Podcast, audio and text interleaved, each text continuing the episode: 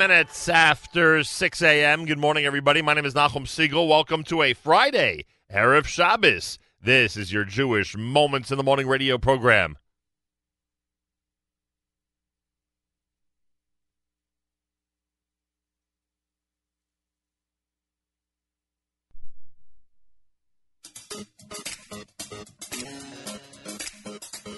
No fighter plane, no battleship can crush with pure and sweet. It's that last drop of oil. It just won't see defeat. It keeps our little humming flame dancing to the beat. It's that last drop of oil. We'll take it to the street and we'll blow smoke in the face of darkness. Set fires to burn up the night. Tell and retell all your stories. Be a miracle of light. Blow smoke in the face of darkness.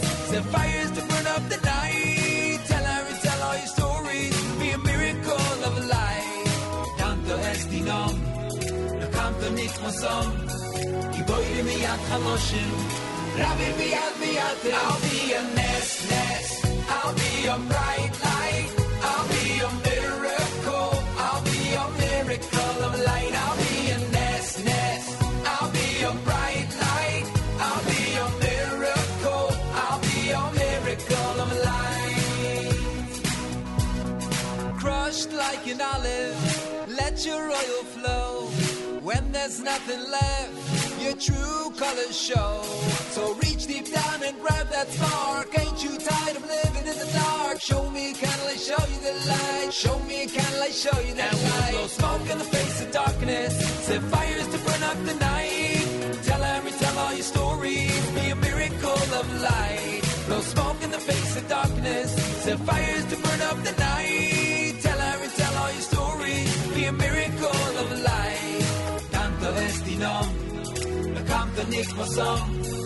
Boyr mi at khaloshim rabbi bi at mi at i'll be a nest nest i'll be a bright light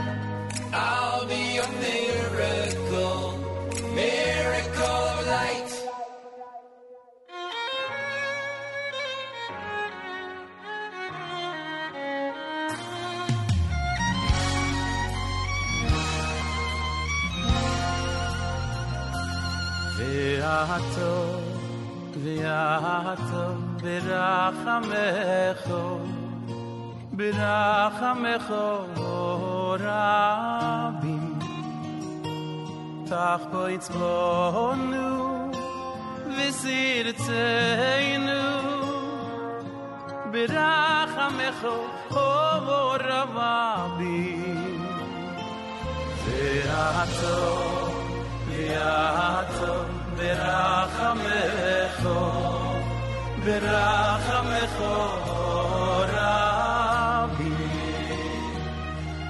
Oh, it's more new, וסיר here.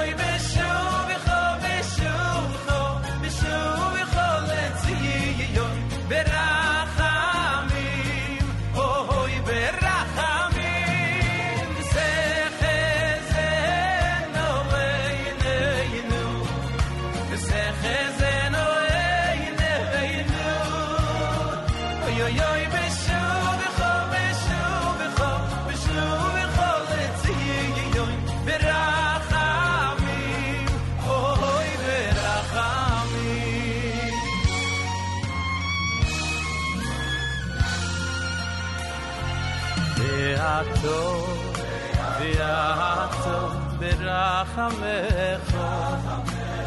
Oy, Berachamecho, Rabbi. Tach koitz bonu, Visir tzeyinu.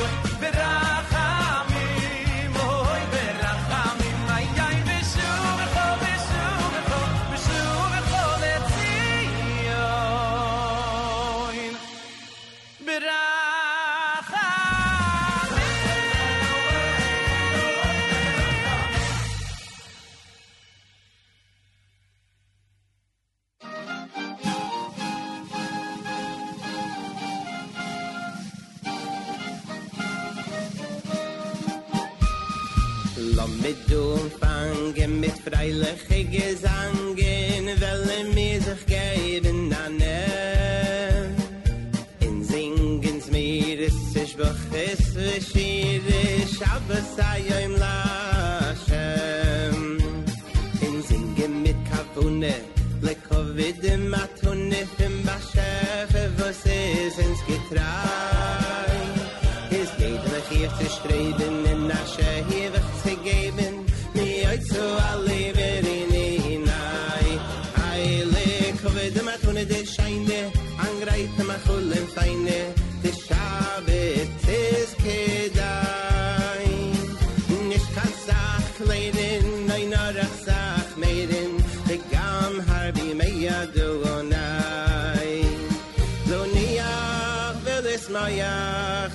Shabbos is hayach.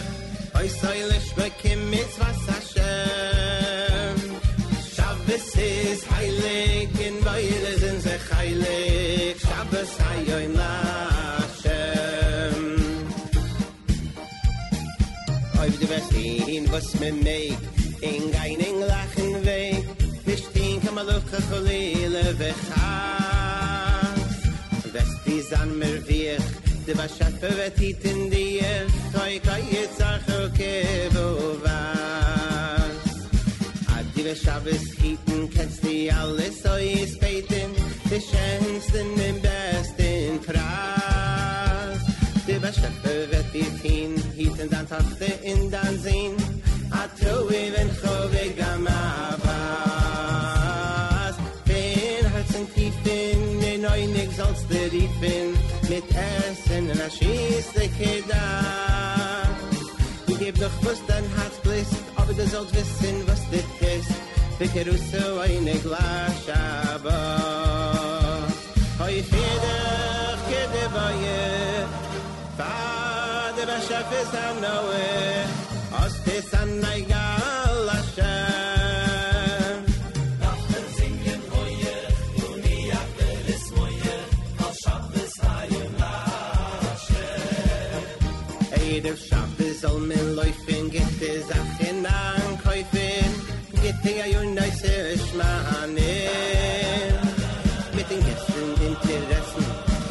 der Shabbos soll men essen, echol maschmanem im Adanem. Äpplich mit Blumen, Nissen mit Mildromen, Neu mine, minem Scheunen. Alle Peirissen aus Nam, a get den Reich in Tam, Eg oi sei feirach ver im Oinem. In fin besten Sort, get den Leikech in Tor, Wie chalto mich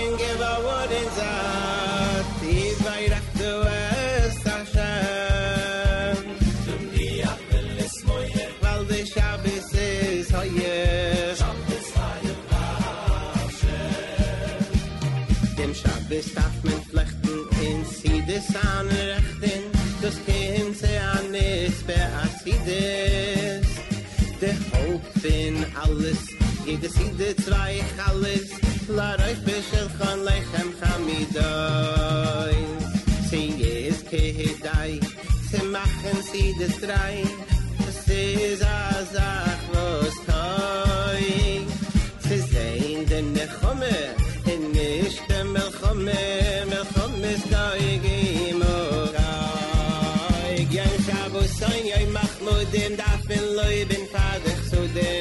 shafe geben heute. Koyves kala yesidem se geben hat beide stiden mes shaim man nef ban buza khel heute heute teve shemre pesido eve shemro mit tashide gebt khanem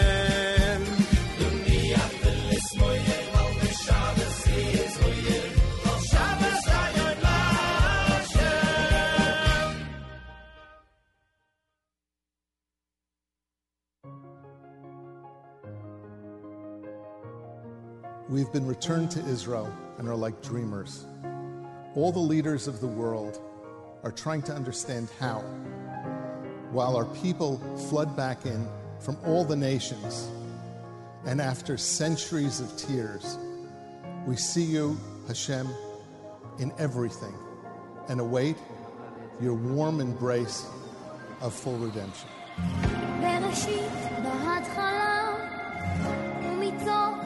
האפלה, שבו הילדים אל אמם.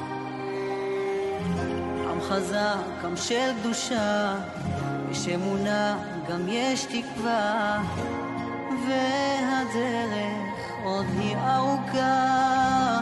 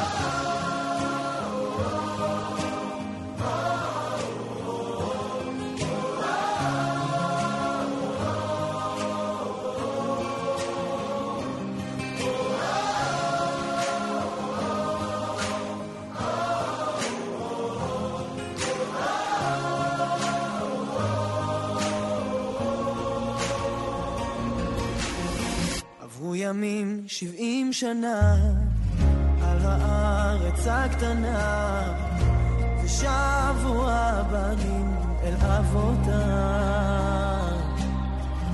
בין חורבן לגאולה, אלפי שנים תפילה גדולה, ובעין יש דמעה של נחמה.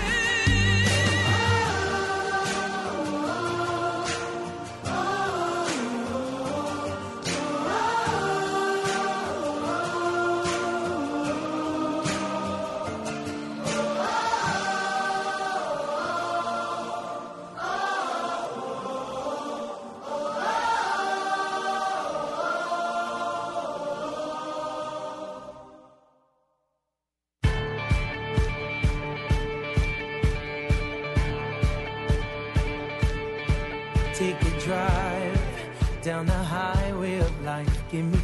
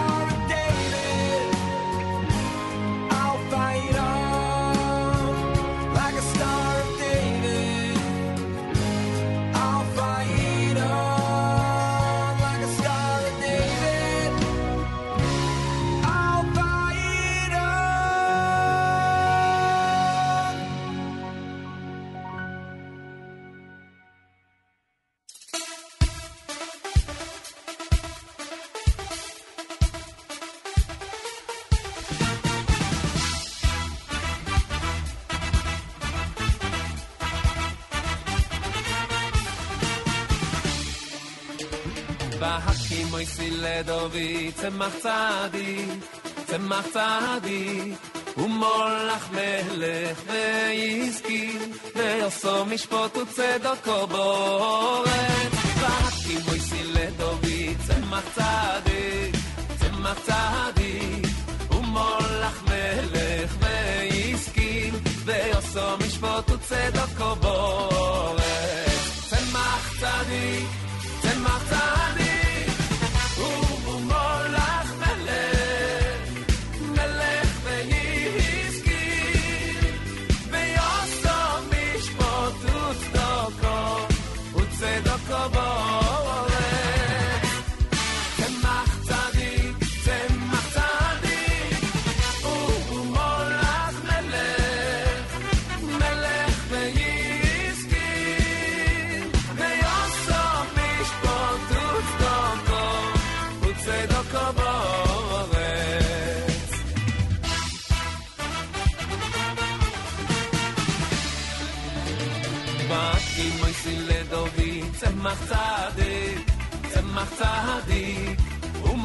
מלך מלך ועסקי, ויוסו משפוט וצדוקו בורא.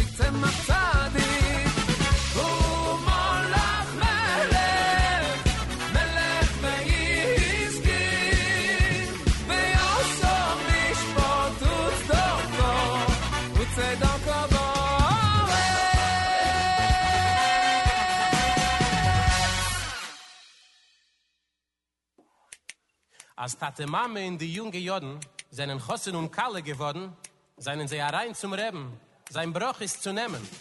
Und otte die Broche hat der Rebbe sie gegeben. Mach lichtig und wahre marum sich, arum sich lichtig und wahre. Et der Rebbe ist der bei euch machen lichtig, lichtig und wahre bei. Mach lichtig und wahre marum sich, arum sich lichtig und warm. Et der wir war ja mach lichtig. Lichtig und warm war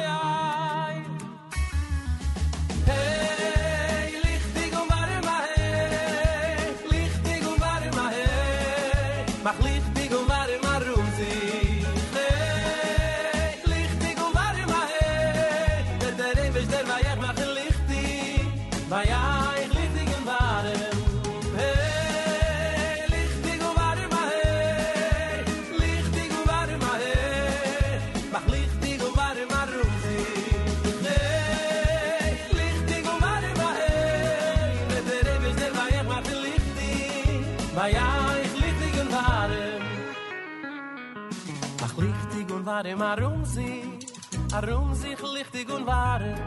Mit der Ewes der bei euch machen lichtig, lichtig und warm bei euch. Mach lichtig und warm, arum sich, arum sich lichtig und warm. Mit der Ewes der bei euch machen lichtig, lichtig und warm bei euch. Der Rebbe geht a Bruche, der Rebbe geht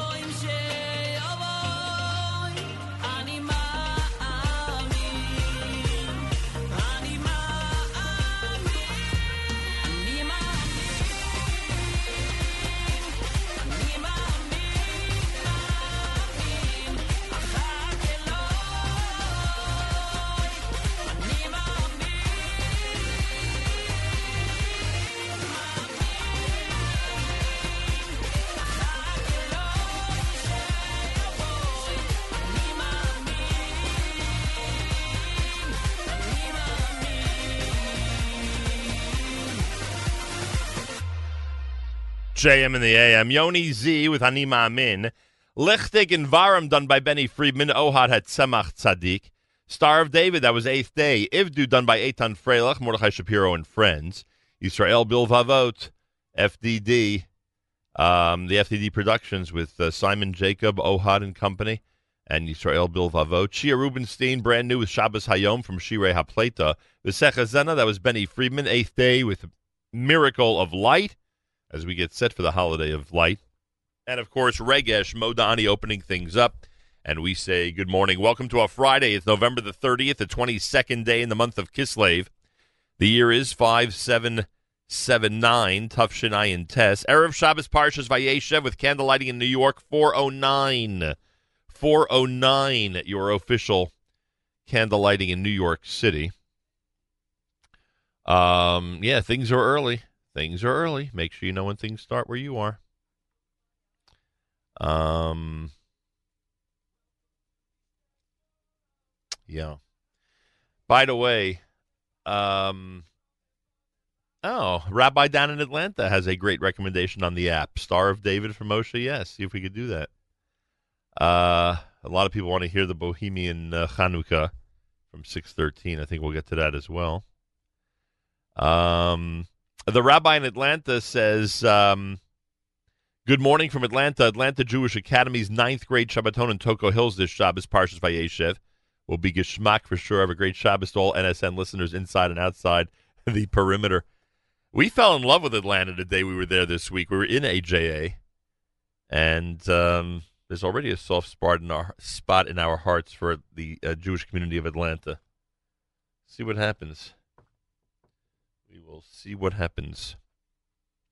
Anyway, JM Friday with 38 degrees. Oh, but uh, I didn't finish. Erev Shabbos Parshas Vayeshev, candlelighting 409. We will bench Rosh Chodesh tomorrow. Rosh Chodesh Teves will be Shabbos and Sunday. Again, Rosh Chodesh Teves will be Shabbos and Sunday. And of course, Chanukah begins on Sunday night. Chanukah begins on Sunday night. How amazing is that? Chanukah begins on Sunday night. Happy Chanukah, Chag Urim Sameach, and a happy Chanukah on this festival of lights to everybody. Malcolm Hoenlein within the hour. Uh, he'll join us about 50 minutes from now. Uh, weekly update. He is executive vice chairman of the Conference of Presidents of Major American Jewish Organizations, Rabbi Yudin on Parshas Vayeshev, coming up in the 8 o'clock hour. Um, Harry Rothenberg, his video blog on Parshas Vayeshev at 1 p.m. today on the Nachum Segal Network. A lot of exciting stuff going on. Big, uh, big hello and thank you to our friends at Kedem who sponsor so much of our Erev Shabbos programming, including the Erev Shabbos show with Mark Zamek, including the Erev Shabbos music mix that you hear all the way until candlelighting time. There's a lot going on here. My gosh, Baruch Hashem. Um. Anyway, so 38 degrees here in New York, 67% humidity, winds are west at 4 miles an hour. Showers today, high 43. Clouds early, then clearing late tonight, low 34. Tomorrow afternoon, light rain. Oh, I don't even know the high temperature for tomorrow. How come we didn't get that? That's funny.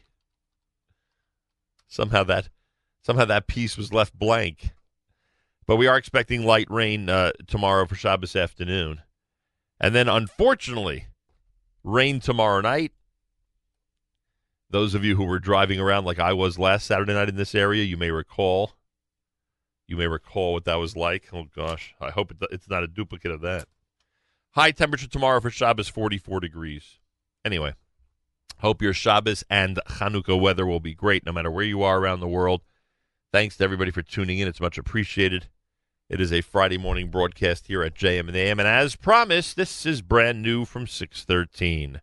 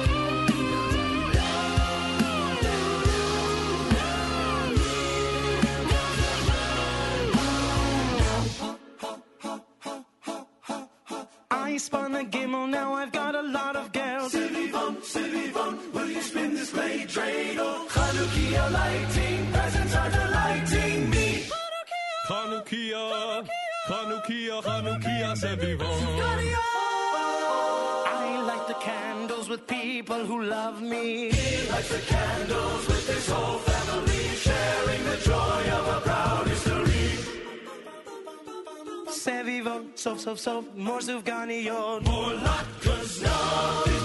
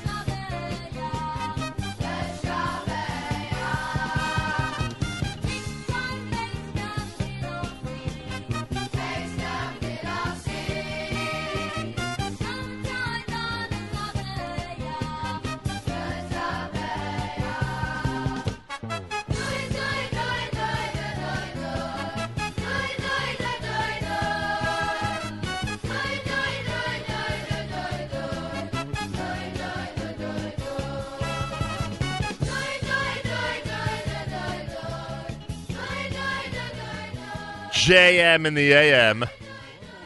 Maoz Tzur from the London School of Jewish Song.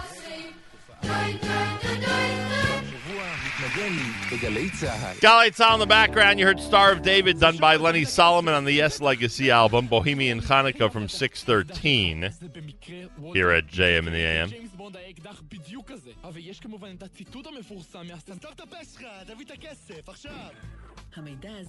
Do our news from Israel coming up. Plenty more after that, of course, including Malcolm Hoenlein, who's going to join us, Executive Vice Chairman, Conference of Presidents of Major American Jewish Organizations. I'll have that for you here. Um, Erev Shabbos here at JM and the AM. Chanukah begins on Sunday night. We'll bench Rosh Chodesh tomorrow, Rosh Chodesh Teves will be Shabbos and Sunday. In New York, candlelighting at 4.09. 4.09 your candlelighting time on this Erev Shabbos. Galei Tzal in the background. Galei Tzal, Israel Army Radio, 2 p.m. newscast for Friday is next. We say Boker Tov from JM in the AM. גלי צה"ל השעה שתיים, כאן גוני כהן עם מה שקורה עכשיו. אותרו שרידים השייכים ככל הנראה לטיל נגד מטוסים סורי שנורה אמש לרמת הגולן. בזריקות שערכו כוחות צה"ל בשטח פתוח ברמה נמצאו השרידים. כתבנו הצבאי צחי דבוש מוסר כי על פי דיווחים סורים נורו מספר טילים נגד מטוסים ישראלים שתקפו אמש בפרברי דמשק ובקונטרה. דובר צה"ל לא התייחס לטענות, אך מסר כי הדיווחים על פגיעה במטרות ישראליות ובכלי טיס שקריים. השר לביטחון הפנים גלעד ארדן ימנה ממלא מקום לתפקיד מפכ"ל המשטרה לפרק זמן קצר, כך מסר היום משרד המשפטים. בתוך כך, במשרדו של היועץ המשפטי לממשלה אביחי מנדלבליט, עורכים כעת בדיקה מקיפה באשר לסיבת הפסילה של משה צ'יקו אדרי למפכ"לות, זאת לאחר שוועדת גולדברג לא אישרה את מינויו הלילה בעקבות מחלוקת באשר לטוהר המידות המיוחס למועמד, ידיעה שמסרה כתבתנו מוריה אסרף. אלמונים פרצו אמש לרכבו הפרטי של קצין צה"ל בפרדס חנה כרכור וגנבו את נשקו הצבאי מתא המטען. כתבנו קובי מנדל מעדכן כי המשטרה ומצ"ח פתחו בחקירת נסיבות האירוע. ראש ממשלת בריטניה תרזה מיי תיפגש הערב עם יורש העצר הסעודי מוחמד בן סלמן בפסגת ה-G20 בארגנטינה. בשיחה עם כתבים אמרה מיי כי בכוונת השניים לדון בפרשת רצח העיתונאי ג'מאל חשוקג'י, שמותו מיוחס על פי החשדות לאנשיו של בן סלמן. מזג האוויר התקררות עם גשמים מקומיים בצפון הארץ ובמישור החוף, מלווים בסופות רעמים בודדות. אלה זמני כניסת השבת פרשת וישב. בירושלים בארבע בדיוק, בחיפה בארבע ושלוש דקות, בתל אביב בארבע וארבע עשרה דקות, ובבאר שבע תיכנס השבת בארבע ושמונה עשרה דקות. ואלה זמני צאת השבת מחר בערב, בירושלים בחמש ורבע, בתל אביב בחמש ושש עשרה, בחיפה בחמש וארבע עשרה. ובבאר שבע תצא השבת מחר בערב בחמש ושמונה עשרה דקות. שבת שלום, אלה החדשות שעורכת מיכל צ'ין.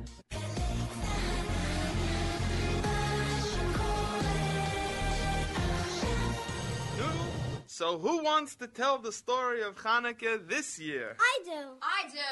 I do. I do. I'm happy to see that you're both so excited about telling the story. Maybe you can both tell it this year. Well, he can tell the part about the battle as long as I can tell the part about the miracle. It's a deal. Well, the new king of Syria, Antiochus, was a wicked man who decided that he did not like the Jews at all.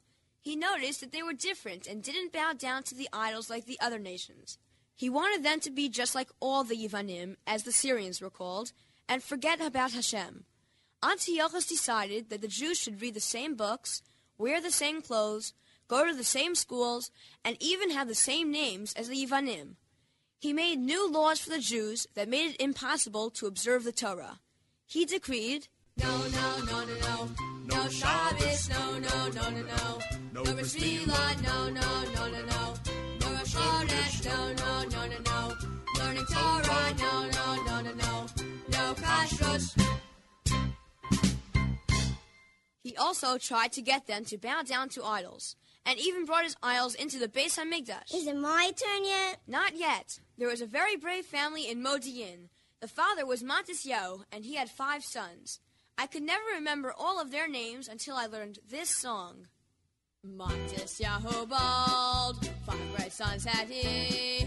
Eliezer, eldest son, Shimon, Yochanan, Jonas, son, Yehuda, Maccabi, Yehuda, Maccabi. Matisyahu bold, five great sons had he. Eliezer, eldest son, Shimon, Yochanan, Jonas, son, Yehuda, Maccabi, Yehuda, Maccabi. Do you know why they were called the Maccabim?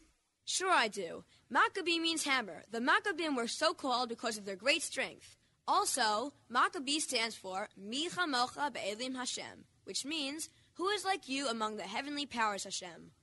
Matisyahu and his sons were called Maccabim because they fought only to save the Torah and follow Hashem. Now? Patience, I'm almost finished. The Maccabim, under their new leader, Yehuda Maccabee, joined together with all the Jews to fight the Yevanim.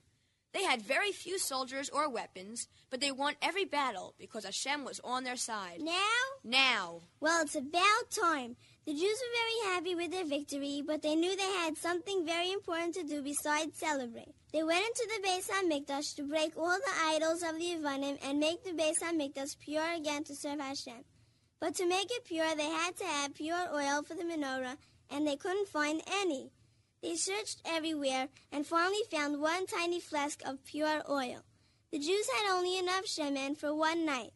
They lit the menorah and it burned through the night, and the next night, and the next night, and it didn't stop burning for eight days and nights. It was a miracle.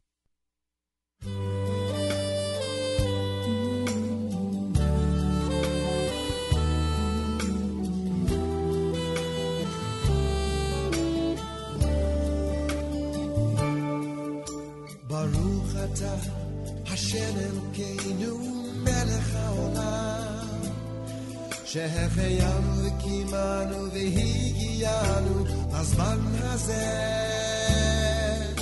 ברוך אתה, השם אלוקינו, מלך העולם, שהחיינו וקיימנו והגיענו לזמן הזה.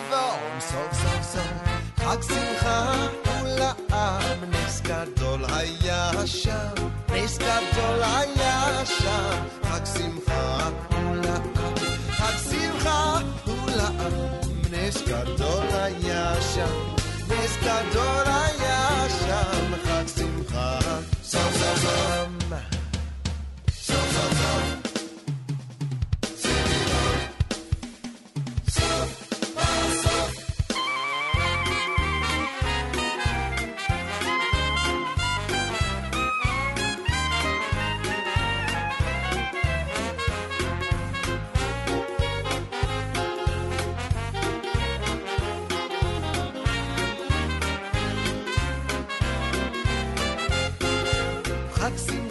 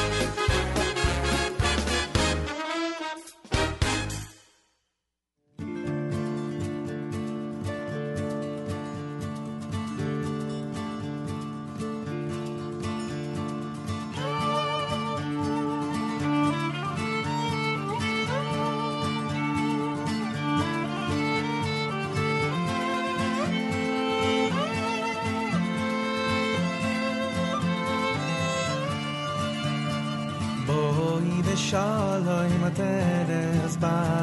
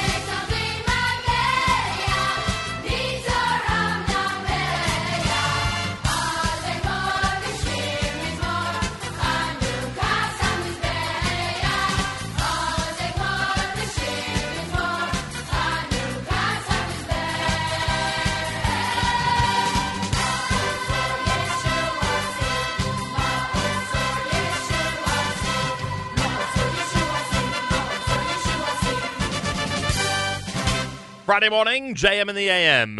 There it is. Maoz Tzur done by Miami. Before that, Al HaNisim done by Miami. Hmm. Uh, Bowie Kala, that was Shlomo Katz here at JM in the AM. And um, Jonathan Rimberg and Company with Sivi Von and Shehechianu.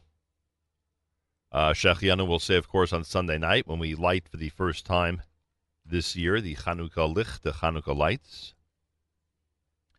And you heard the Neshama Orchestra open up the hour with It's a Miracle, their classic Chanukah album from years ago, describing the story of this great holiday.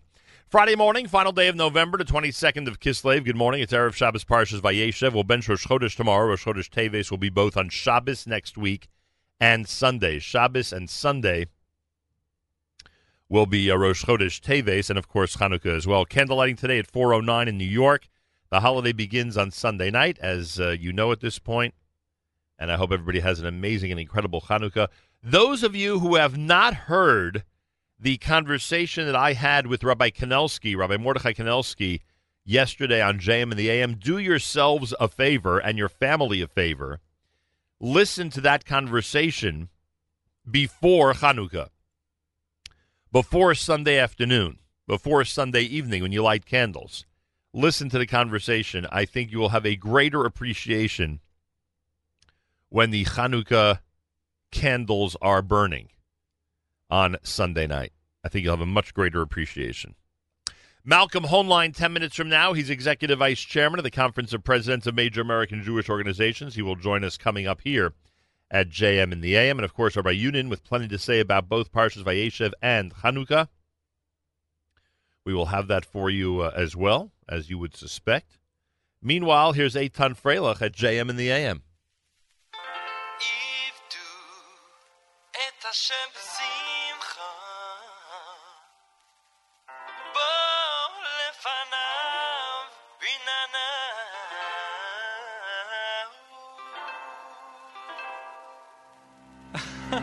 Come on now. Are you ready? Here we go. הלא יום חדש ומה נשמע? האם הכל כמו יום אתמול שכבהיה? מה פתאום אומר היום כמה נפלא? תתרגש, תתחדש ותתחיל את הכל מתחילה.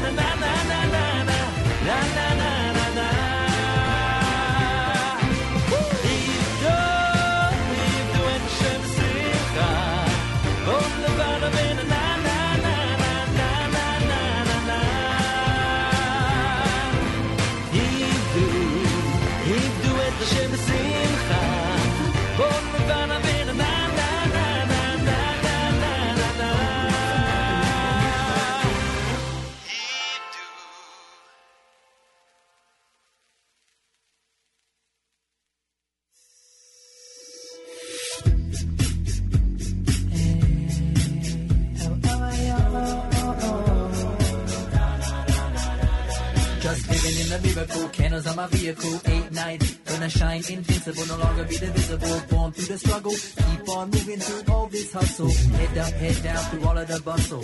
New York City wanna flex your muscle. Look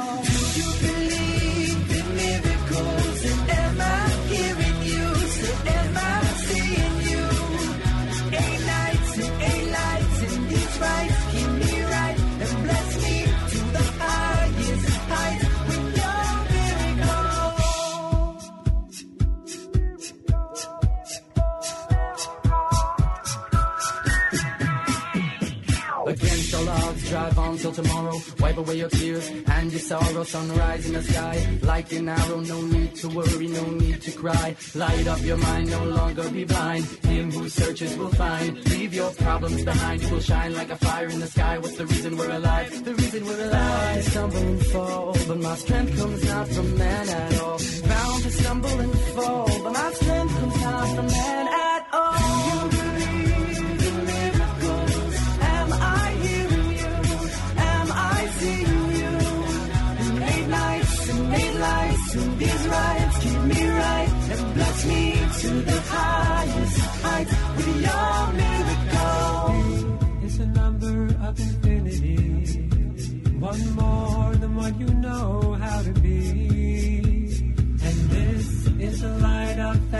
When your broken heart yearns to be free.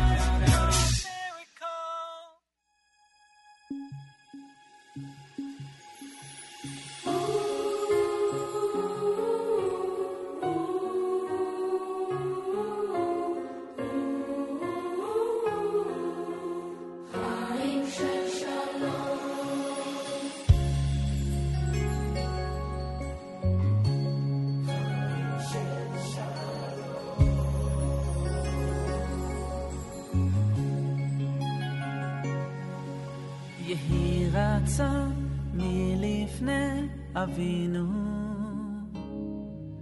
אבינו שבשמיים, שתתמלא רחמים על החתן והכלה היקרים.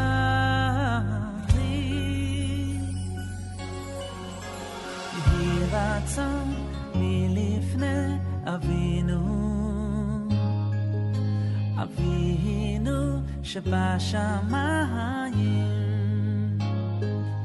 שתתמלא רחמים על החתן והכלה היקרים.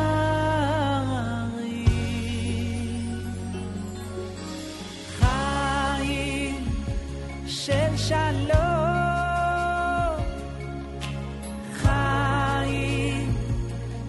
של שלווה. חיים שלא שר באושר.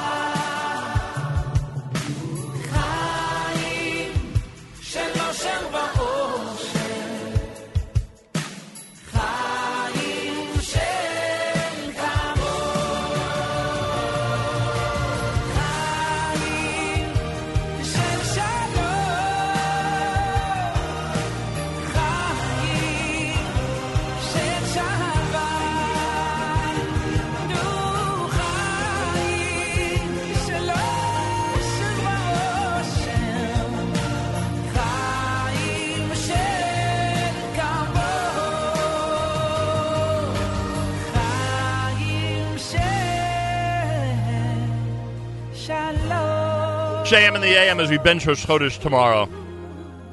Good song to play today. Chaim Shel Shalom, it's Yaakov Shweki. Maccabees had Miracle before that in honor of Chanukah. Ivdu was done by Eitan Freilich. Friday morning, final day of November, 22nd of Kislev. It's Erev Shabbos Parshas Vayeshev, everybody. Candle lighting at 4.09 in New York. Make sure you know where candle, what time candle lighting is where you are. We'll bench Rosh Chodesh Teves tomorrow. Rosh Chodesh Teves will be both Shabbos and Sunday. Chanukah, of course, is Sunday night. And uh, as I said earlier, and actually I think I'll mention this during my conversation with uh, Malcolm in a moment. Uh, if you missed my conversation with Rabbi Mordechai Kanelsky earlier this week, do yourselves a favor and listen to it before candlelighting on Sunday night. And once you hear it, you'll know exactly why I recommended it. It will enhance your Chanukiah and your Chanukah candlelighting tremendously. So keep that in mind for Sunday night. I want to thank our friends at JewishWorldReview.com, JewishWorldReview.com. If you want to print out thousands of articles before Shabbos to uh, review over the holy day uh, about Israel and the Jewish world, feel free. Go to JewishWorldReview.com and check out the thousands of articles they have.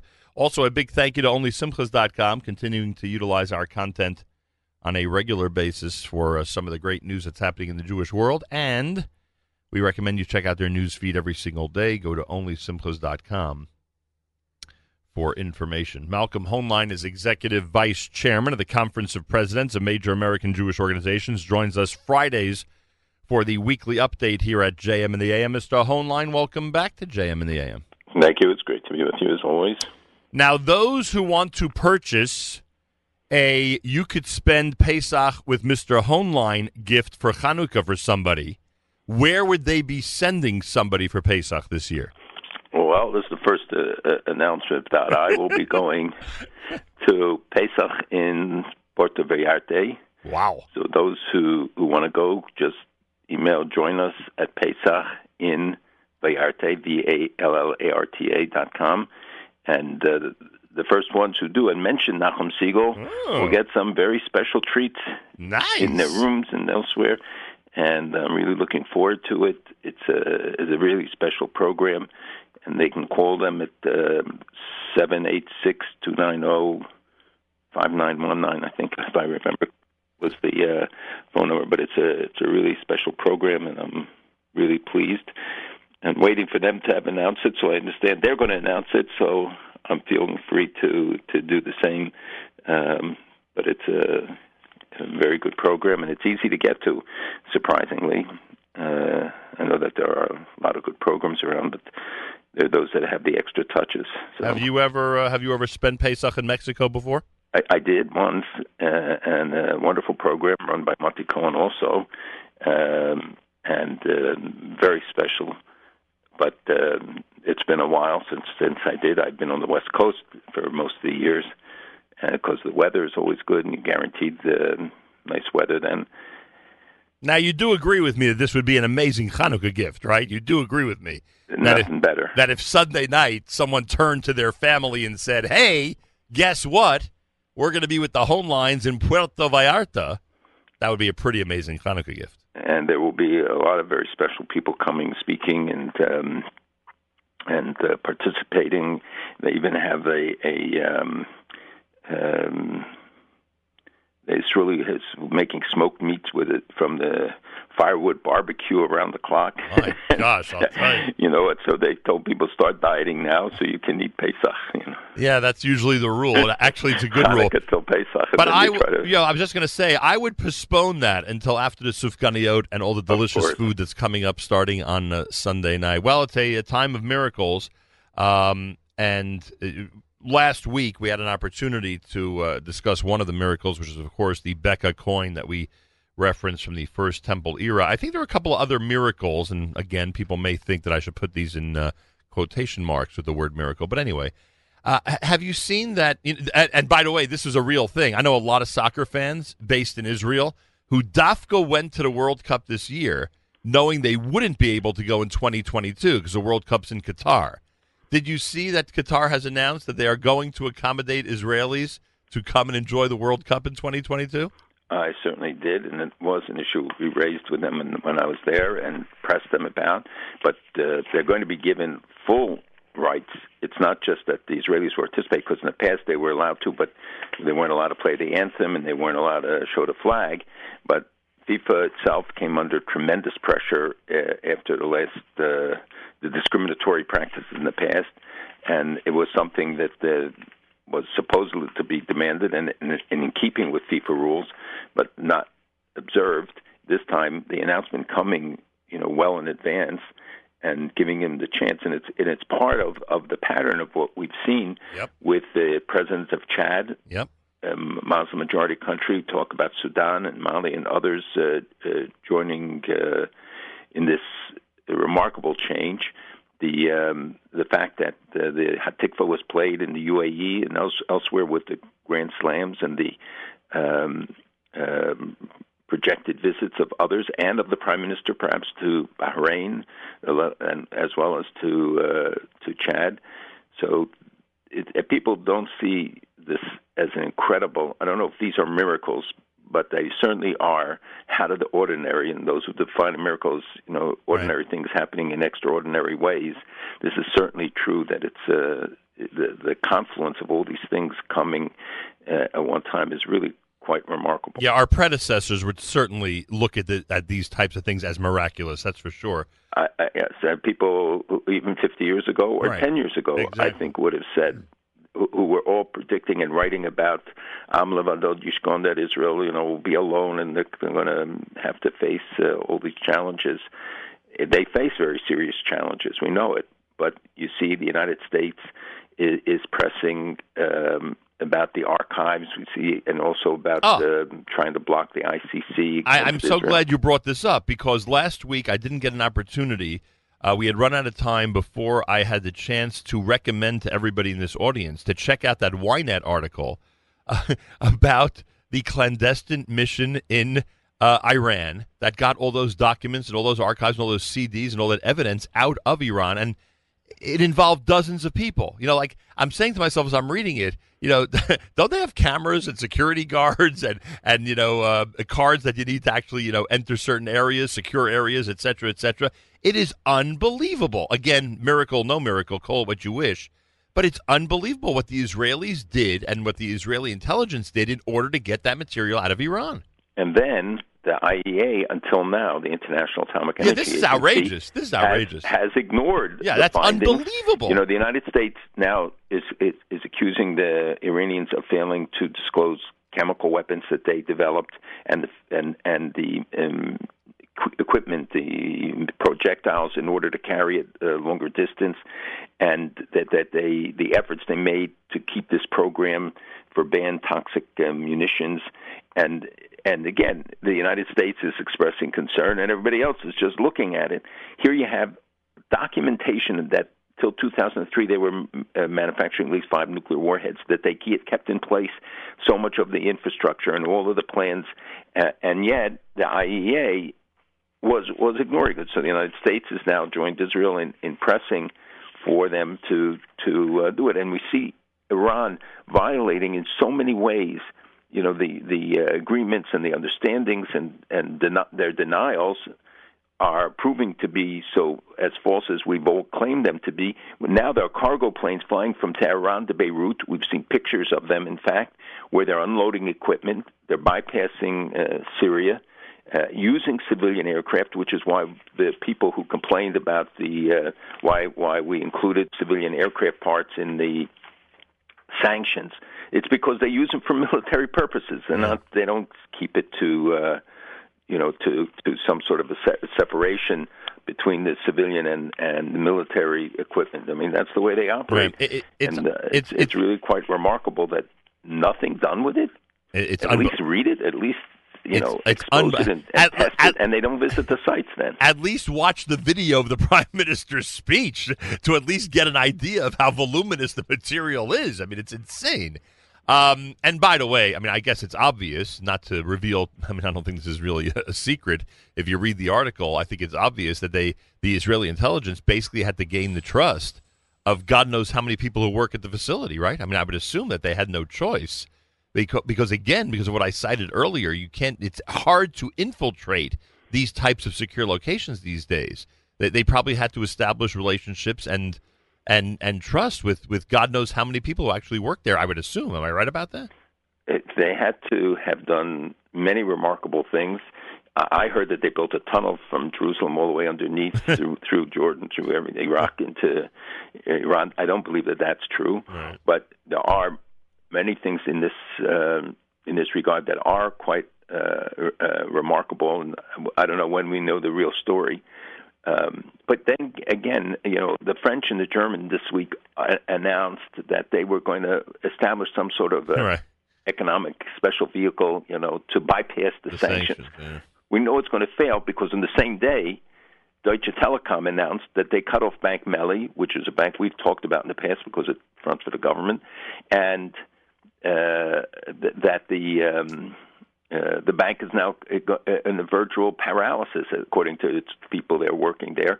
And the you see the impact of the sanctions across the board, and yet the French and German, after we hear that Tehran was planning terrorist attacks against them, including in France, In their right, in other their own country, right? It's incredible. I mean, you just you you, can't you can't uh, uh, completely fathom the logic and the thinking uh, uh, behind it, and and you see the the um, new efforts with Ir- of Iran backing on the borders of Israel on the Golan to put two units, one each of ten thousand men.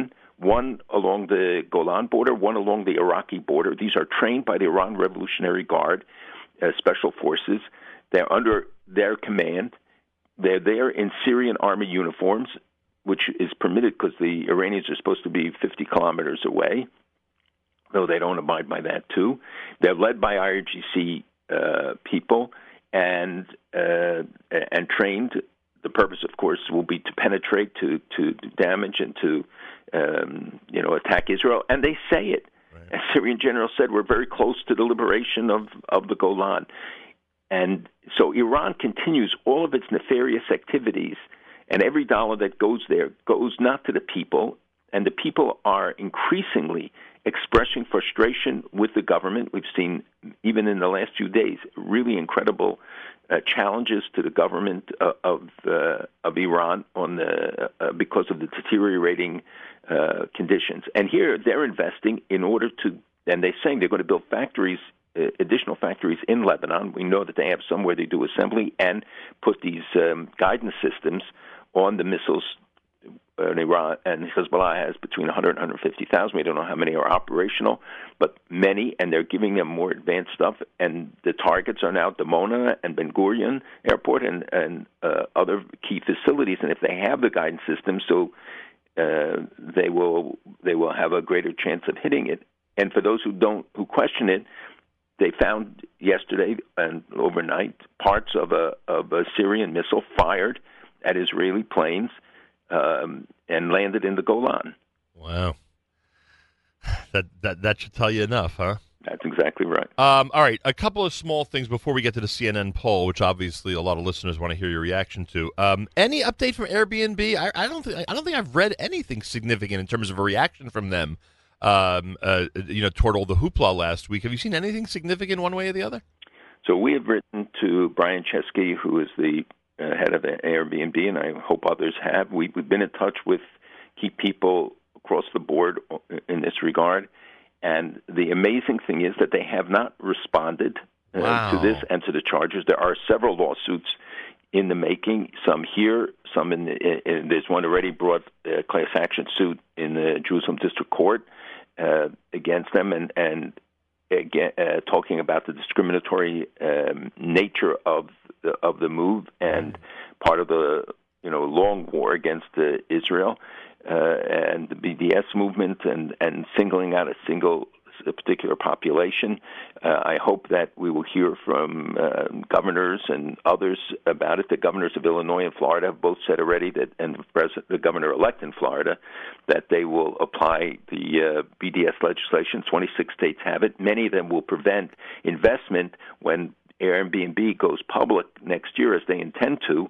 Um, that they will not be, the pension funds and others will not be able to invest in it, which is a huge amount of money when you realize that the pension funds are some of the biggest investors in the country. The the um, uh, the fact that they have not responded to to it, although there have been uh, a, a lot of uh, uh, you know there are people who have come out and spoken about it, um, but it was something forced upon them by the PA. Saeb Erekat's letters go back to 2016. They fell into this trap, and and know that the economic impact is is not going to be that great on, on 100 people. The problem is the precedent that it sets. So for those who say, you know, so what? So they, the, you know, there are other services that they can use. No, once you establish the precedent, once they can get away with it, it becomes the um, the order of the day for in, in the future, and then it'll spread to other places. And the the liberties that are being taken, you don't see Airbnb saying we're not going to deal with the PA because it can sentence people to death for selling land to Jews. They're cracking down against people. They've arrested one uh, Palestinian American, Isam Akel, who who supposedly sold land in East Jerusalem to, and it's legal. I mean, it's his land, his property, or something, and it had just happened to be a Jewish buyer. They they uh, rounded up people and arrested them uh, for for being involved in the sale of, of properties. Yet that doesn't bother um, the the Airbnb people.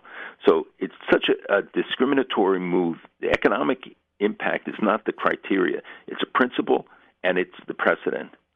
Aren't you a little surprised that there isn't more uh, uh, talk of boycott when it comes to Eurovision? The Eurovision uh, event is going to be in Israel, and I, I haven't heard or, or read anything about countries, you know, saying they would stay away from Israel because it's being hosted by Israel. Um, is it sort of a little bit still still under the radar? Are you a little surprised there hasn't been more of a of a reaction of uh, countries who would not want to come because it's being hosted by Israel? That um, then then more conferences and are not boycotted. You mean? Yeah, I just thought that that you you know already No, because this is breaking down. We see it. Look, look at uh, just and why I started off by mentioning all the countries just in the last week, and you know elements of it. Let alone I didn't go through all the visitors, all the people who who, Right. who are doing things. Michael Pierce of the Ravens.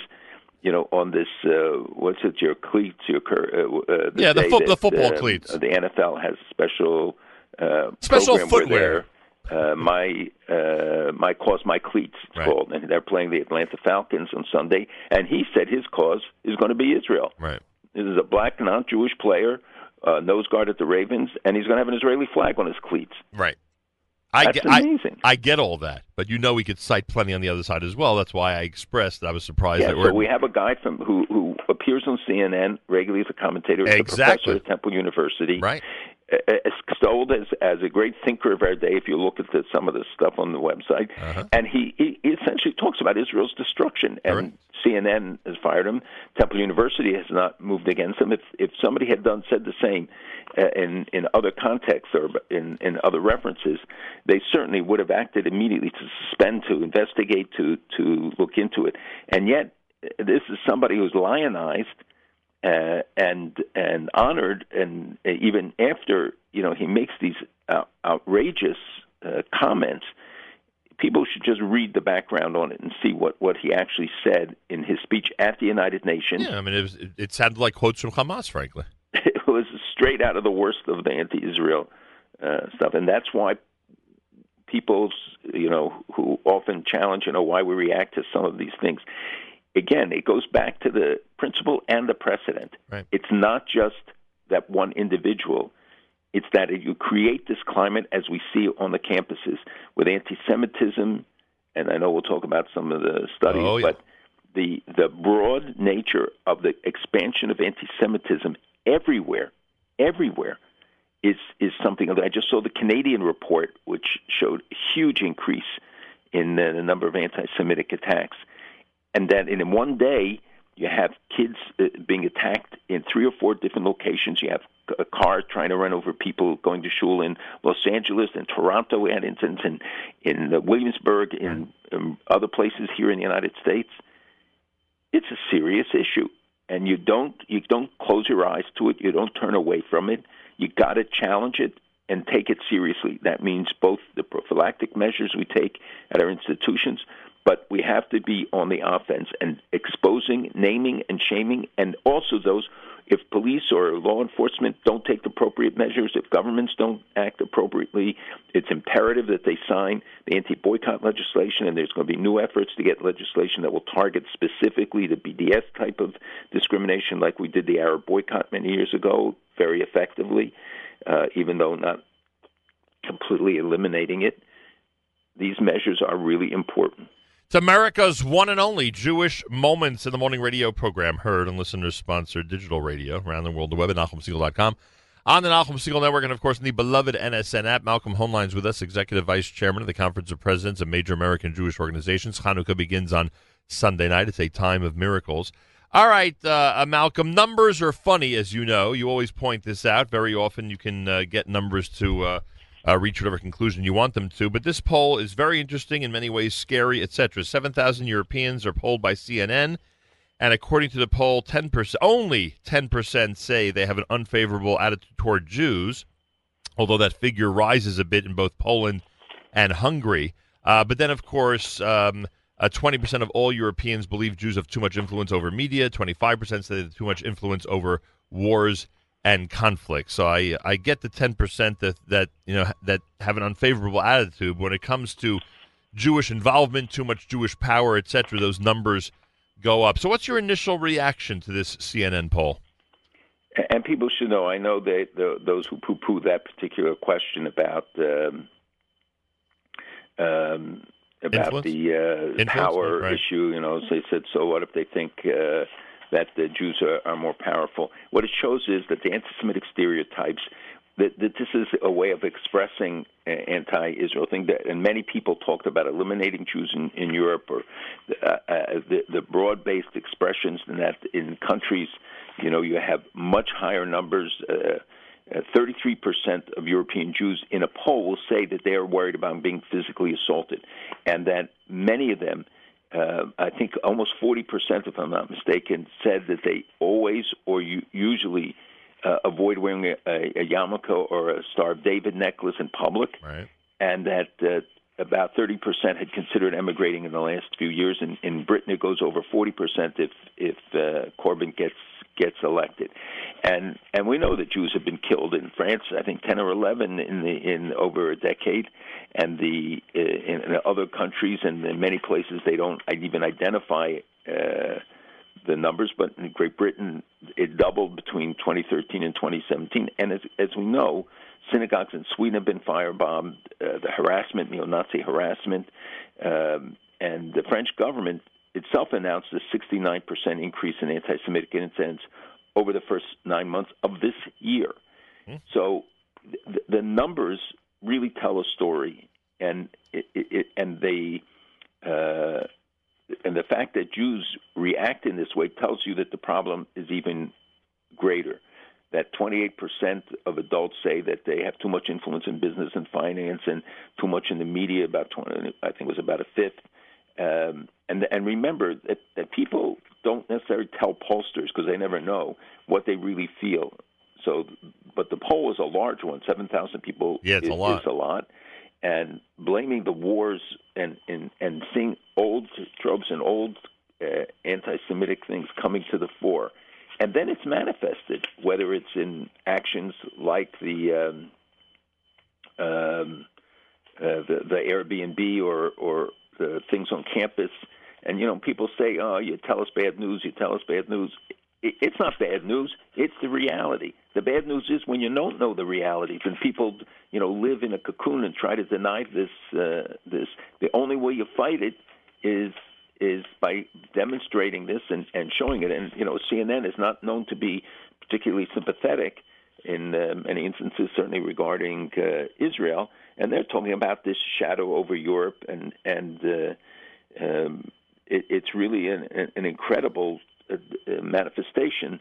And you see, you can have a pro-Israel government and engages in very hostile actions on other grounds about the attitude towards Jews and the radical right and and left parties. And you talk about, you know, them taking over and, and moving. Uh, you, really have to see the statement that Felix Klein, who was the anti-Semitism czar appointed in um, Germany. in Germany And he talked about the appalling uh, nature of what is happening and his assessments uh, of it.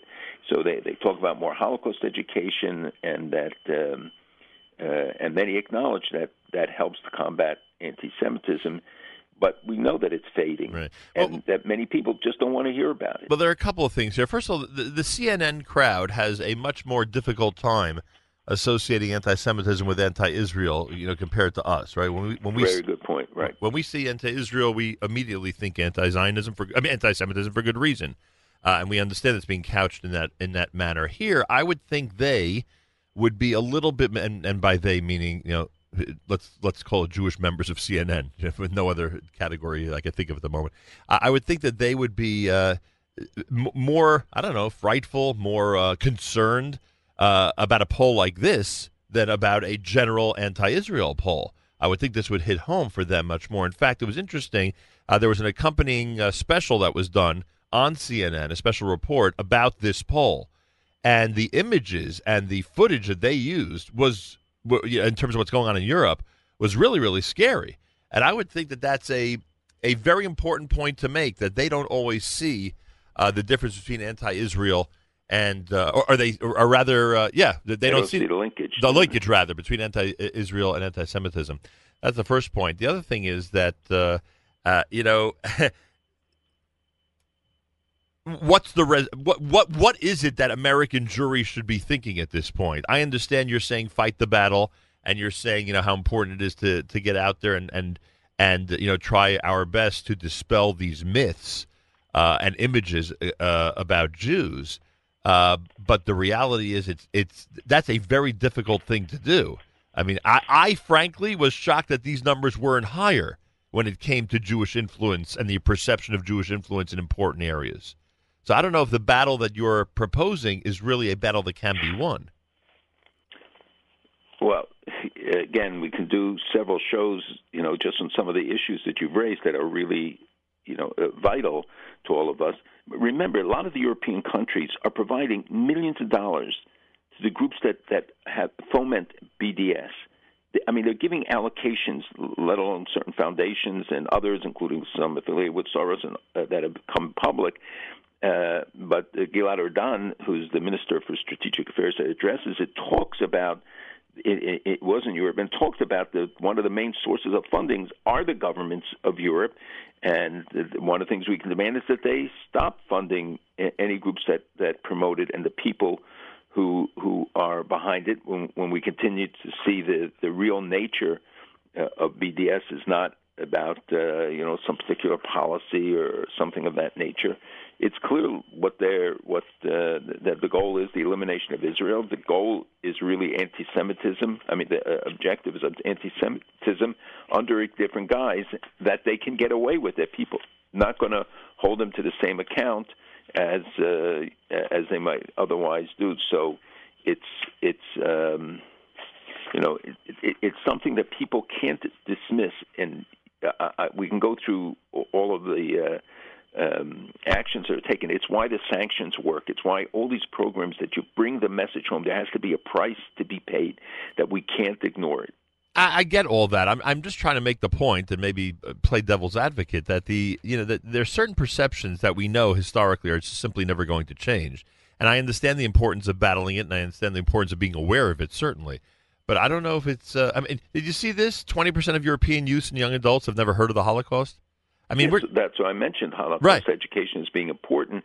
Uh, uh, but you know what? The number in America won't be any different, and maybe even worse. correct. And but uh, but on, but on done- CNN they quoted that in Germany. It was it, you know the the hub of of of Holocaust guilt. I would guess right. and where and where Holocaust education is mandated.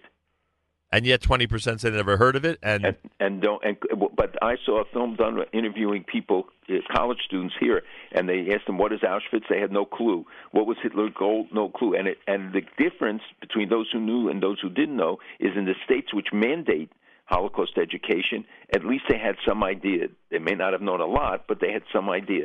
In Pennsylvania where it isn't they interviewed students. They had no clue about what happened, and and people will say, well, why do you want to always focus on the back and the answer on history? The answer is because you see, you have to look at the lessons, you learn it. Uh, I spoke to somebody who, who lived through through this all, and he he said to me, I see the signs, I see what I saw you know, in in Europe at the time, and and, and again, it's not a parallel, and it's not the same thing, uh, and, and we see the positive uh, measures. But there are too many similarities. But you look at the, the lessons of the past. It's what all of Judaism is about. Zechirah teaching us the lessons. Why all the things we learn in Sefer Bereshis that we're reading uh, in in shul, we learn from our Avos and Imahos. We learn about human nature, what what steps you have to take to how to prepare, as as Yaakov did when you face the your enemies. When I mean, all of these are lessons for us. It's not to get lost in history. It's to create a better future. You know, I mentioned last week how the the coin story came out before Hanukkah, and I told you my you know impression of that. I'm sure the irony was not lost on you that this poll came out right before Hanukkah. uh, I'm not. The irony of none of this is lost when when you get the discovery of the Bekan again. How many people talked about it? I, I did a briefing for some rabbis, and I asked them how many of you spoke about on Shabbos about the discovery of this beka and its significance, finding it at the exact place where the Beis Hamikdash, where they, where people going to the Beis Hamikdash, being Oleh Regel, would have come to to give the Machasis a shekel, the half shekel. You know, people who said, "Well, how could they measure?" You can see it. You can, and it's written on it in mirror writing, but it's written on it in Hebrew, two thousand years old, and and I, I think people, it's it's the best mussar, it's the best lesson that you could teach anybody, and the and the you know the ho hum response to this is to me incredible. Yeah, I, but I'm I'm saying further. The CNN poll right before Hanukkah, I think, also has an irony to it. Of course, it does. and that is, and that is, and I have to say it, that as we progress and as we get further away from the Holocaust, and as all these attitudes that are cited in this poll become more and more prevalent, even in the United States, over the next decades, it is important to remember there's nothing more important to the Jewish people than a strong state of Israel. Simple And the other message from Hanukkah is that we've overcome our enemies, and that that the second bracha she'asa nisim lavusenu b'ayomim b'zman hazeh, that in those days in our time, how can it be both? The answer is that the miracles of old are happening. We just ignore them. We don't we don't get inspired by them. And the lesson of Maccabee was that you stand up against it. You don't just capitulate and say, well, anti-Semitism is human nature. Anti-Semitism has always been present with us. No, that's not the answer to, to this. And holding elected officials to account, demanding that the proper steps be taken. I know NYPD, others here in New York, people look at it and they, you know, they see the tremendous actions that are being taken, the positive measures, um, and the legislation around the country, and the the steps that. I mean, it's truly remarkable. I don't know that there is a parallel in history to to the kind of responses that we get here. By the way, speaking of legislation, is Rand Paul in fact uh, actively blocking U.S. military aid to Israel? He is holding up the military aid bill. Uh, he has a couple of issues. Um, he says, and, and remember, to somebody very close to the president, that uh, he thinks they should be time limited, and um, uh, he- he doesn't want any assistance to the Palestinians. But it is a it is a problem right now with getting the bill through. Interesting. And uh, we haven't discussed over the last couple of weeks. I never got to it. The uh, announcement by uh, the Prime Minister of Germany that she'll be leaving her post, um, Angela Merkel. Is it true that she convinced the leader of Romania not to move the embassy to Jerusalem? It is true that uh, European leaders, including Germany, lobbied uh, East European countries who are inclined to do so. And, and again, another visitor this past week was the president of the Czech Republic, who opened Jerusalem House because of the pressure brought to bear in in Jerusalem House, which will be doing things like promoting trade, many things that an embassy would do. But he said that it's a precursor to putting an embassy, but acknowledged the pressure brought to bear on them, on Romania, and others who were prepared to move. Uh, the Central European and, and uh, East European countries who wanted to do it and came under tremendous pressure from the uh, Europe, from France and Germany in particular, I think, to to uh, not to do it. Uh, they also decided um, because of uh, Holland or other, another country that was blocking this uh, the legislation that that was uh, European support for the legislation. I, I think that the um, the answer is yes, and her removal is is part of a pattern uh, that we've been discussing about the loss of the center in Europe, Mm-hmm. and it's going to it's Europe wide. I think that the the the growth of the extremes, um, again, a lesson for us here, and Jews uh, tend to be in the center. We, we we look at balance. It's not so much ideological, um, you know, and the labels. It's it's the uh, policies and the the need for stability and law and order, but in uh, as well as humanitarian concerns, whatever the agenda is. But the loss of the center in Europe is so apparent, and and I don't know that you'll have another Macron or another May. Even uh, you know the people talk about the the prospect of a, of a Corbyn prime ministership, and forty percent of British Jews say, well, if that would happen, they would consider leaving uh, country.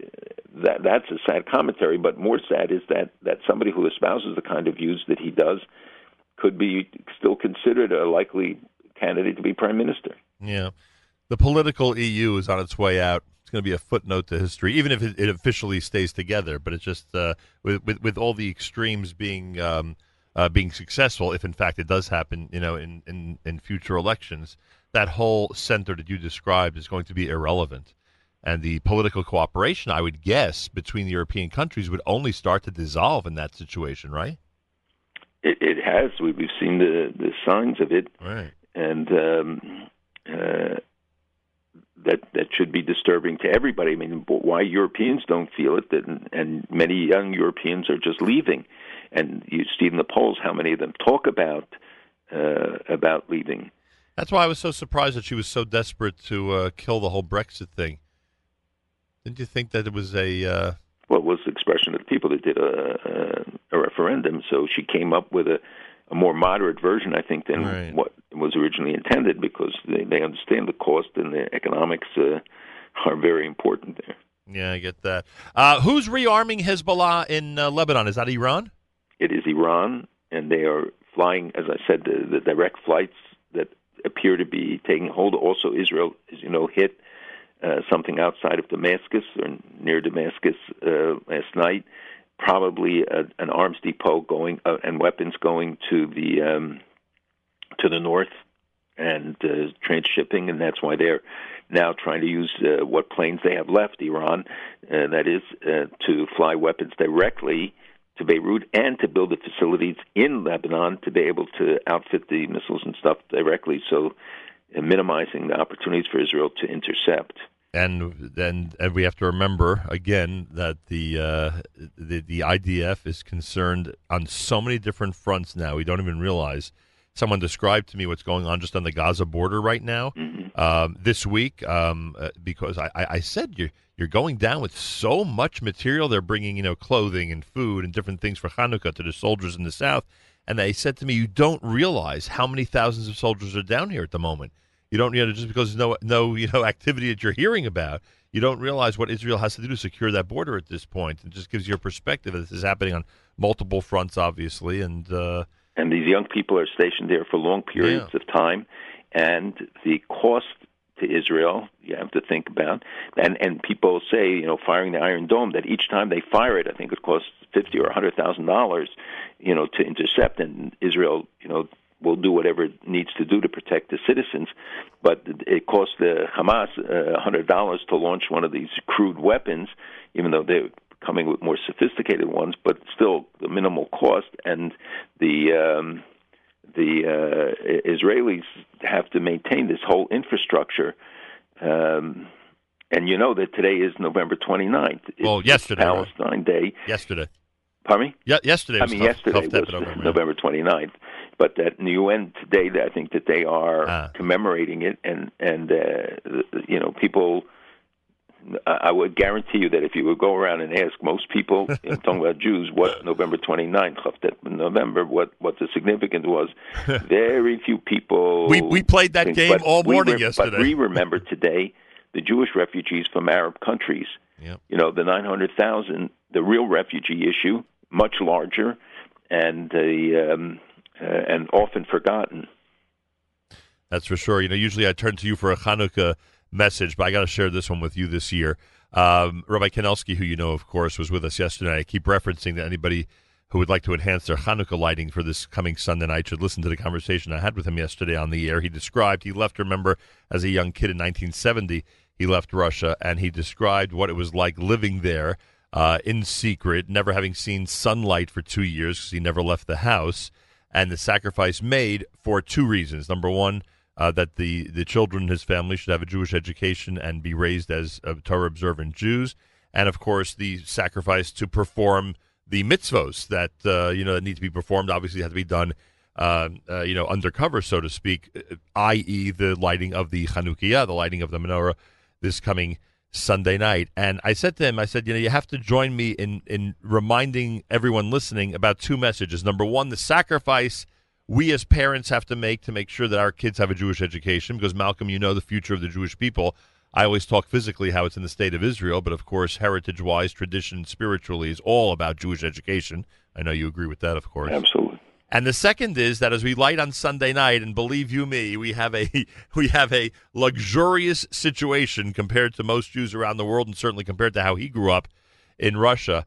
Uh, we should remember that. We shouldn't take it for granted, and we should remember that the uh, uh, incredible light of Hanukkah is everywhere in this country. I mean, the entire country here in the United States acknowledges Hanukkah and the miracle and the Hanukkahot that you see all over the place, which are so amazing. And you were you you paid visits, um, uh, you know, at that time to uh, you know to places behind the Iron Curtain. You know what Jews were going through to observe mitzvos like this. I think it's an important thing to remember this coming Sunday night.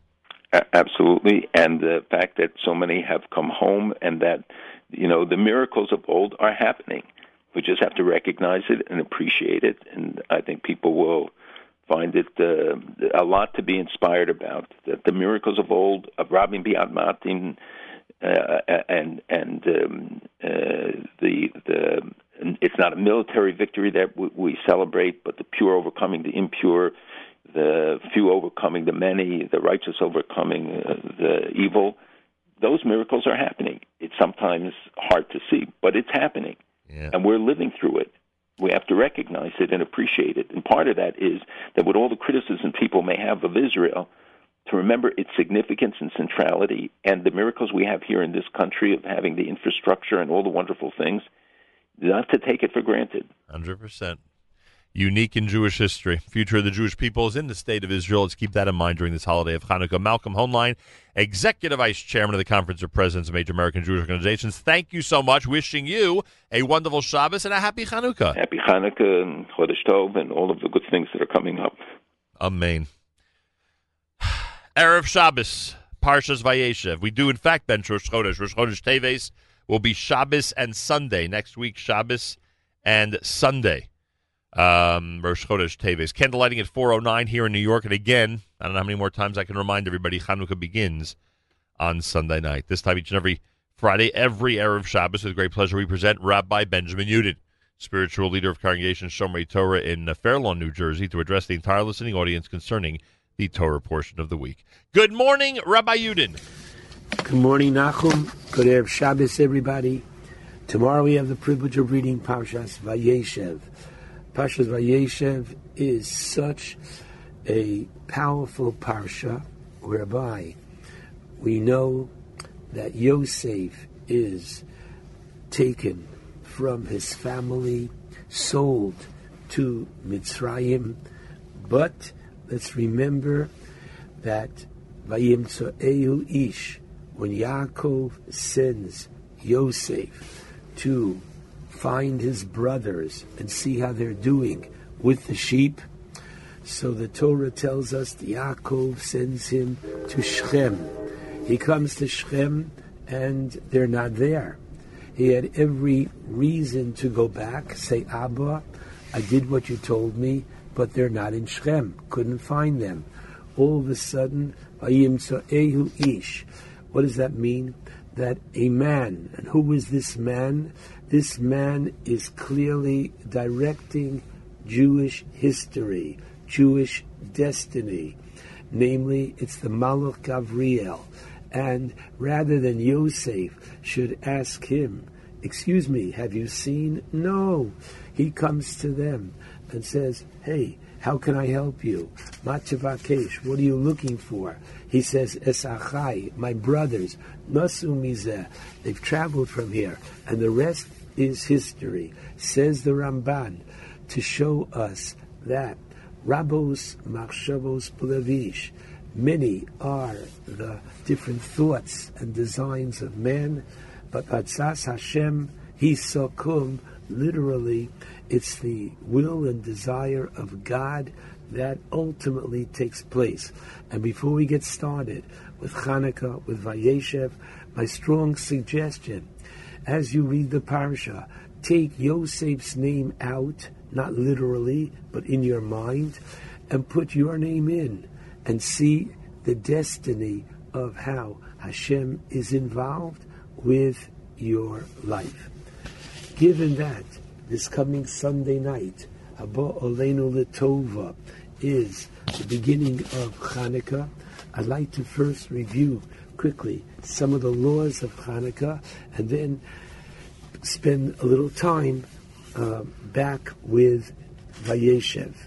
So I'd like to just introduce Hanukkah by taking a look at the fifth stanza of Maoz Tzur that we're going to be reciting this coming uh, Sunday night and each night after we light the menorah. So the second line down of Yevonim Nikbitsu Olai, how the Greeks gathered against us, Azai Bimeya Chashmanim, in the days of the Chashmonoim, here it comes. Ufortsu Chomos Migdolai, they breached the walls of my towers, the Timu Kolashmanim, and they defiled all the oils. This is Hanukkah. What does that mean? It means the Greeks had unfortunately control over the Beis Hamikdash. They could have destroyed it as the Babylonians before them. But instead, what did they do? They breached, which means they took their swords and they made holes in the soreg. The soreg is the partition that said non-Jews are welcome in the Beis Hamikdash, but they can only go so far. Jews can go a little bit further. Yisraelim. If you're a Levi, you can go a little bit further. If you're a Kohen, you can go in much further. It, they resented that there was a area that separated them from the Jewish people because they prided themselves that they were intellectuals. Socrates, Aristotle, Plato all came from that culture. So they were very intelligent people. And therefore, they said, however, we have a major problem with the Jewish people. And what is that? Timu kolashmanim. They, what did they do?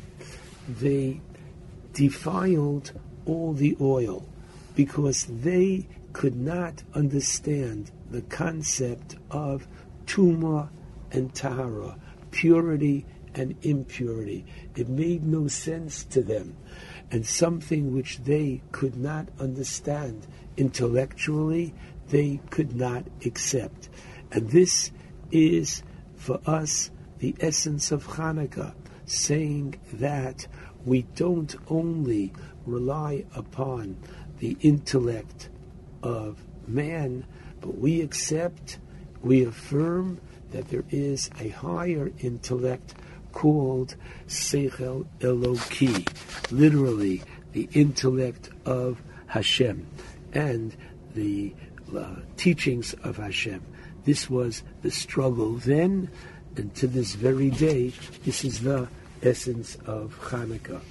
As found in the Gemara 21b in the Gemara Shabbos, we are taught of the mitzvah of lighting Ner Hanukkah. Who is obligated? So men, women, and children who have reached the age of chinuch, the age of education, that they understand that they're lighting a candle to commemorate the historical miracle which occurred on our behalf at this time, they are required to light the menorah. So, interestingly, one of the primary differences between Ashkenaz and Sfard practice is as follows.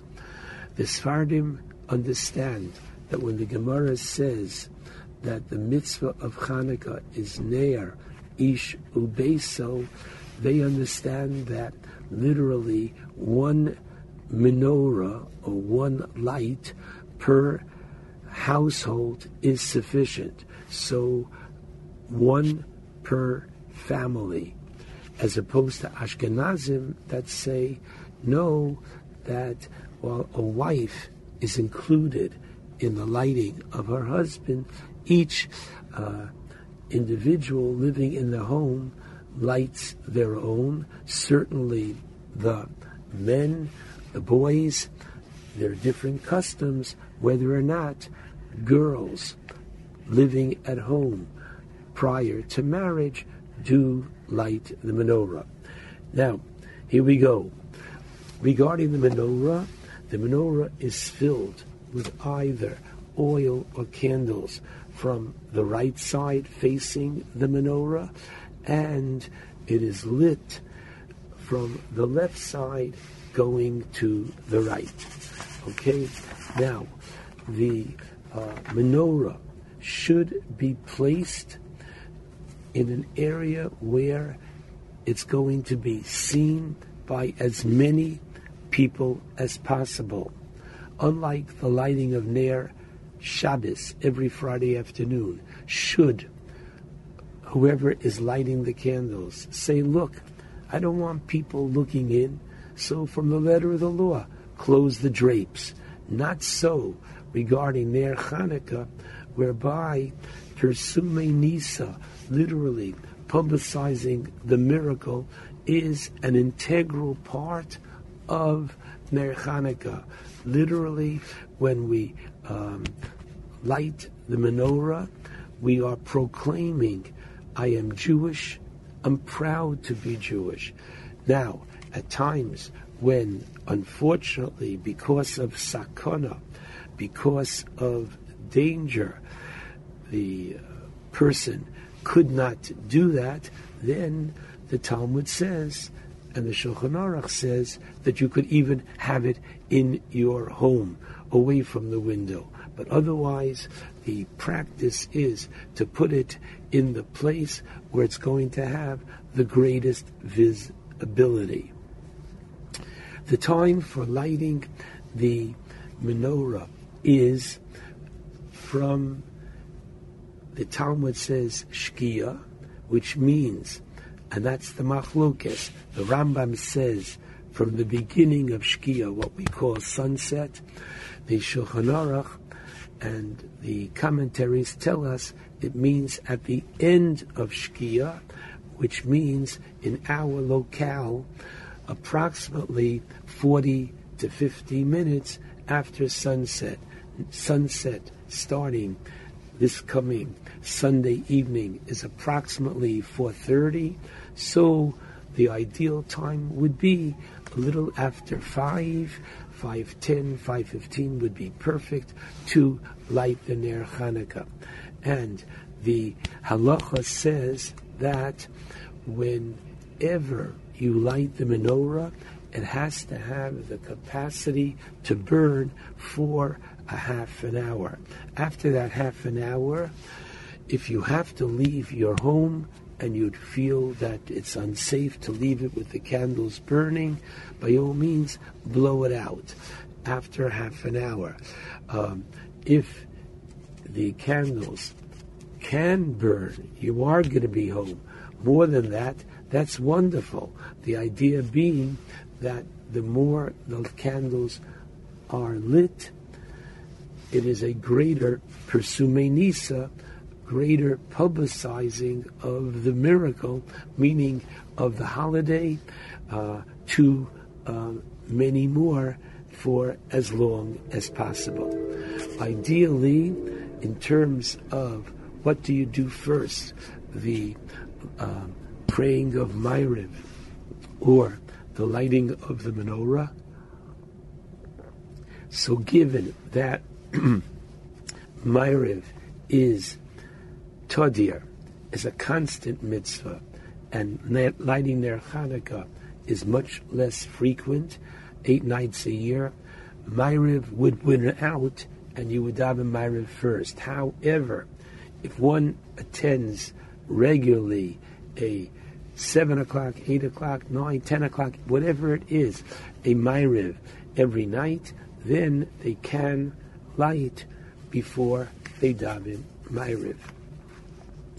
Now, the halacha says, interestingly, that kovsa, if you lit the menorah and it had enough fuel to go that half an hour, and the lights went out by themselves, halak, or let's say a young child came by and blew them out, from the letter of the law, kovsa, they went out, eno zakukla. You don't have to relight it. Should you want to relight it, by all means, you would do so without a bracha. Please God, in terms of next Friday night, what we'll do, we'll discuss that, Mirz Hashem, next Friday um, in our Dvar Torah. However, just be aware that if need be, if someone is leaving their home uh, before um, the proper time, which is a little after five, the earliest you can light Ner Chanukah with a bracha is Plag Hamincha, which is an hour and a quarter before um, sunset. This time of the year, approximately 3.30.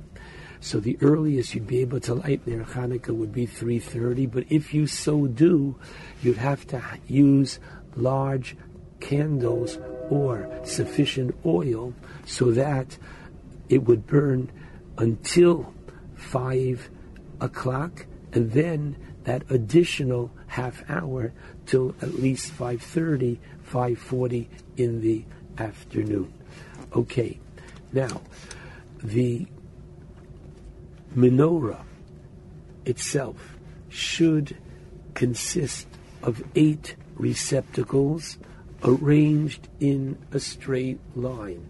A circular menorah would not be acceptable because it would be hard to tell outside what is going on, how many lights have been lit. One is not permitted to get benefit from the Ner Chanukah. Unlike Ner Shabbos, that a person is to get benefit, Ner Chanukah one is not permitted to.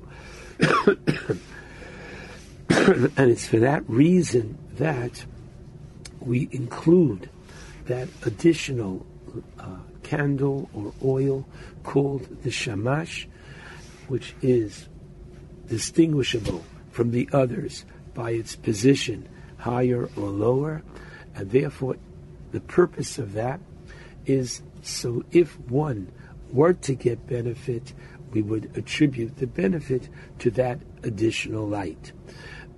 Electric lights may not be used for the mitzvah of Ner Chanukah. One could not make a bracha on an electric menorah.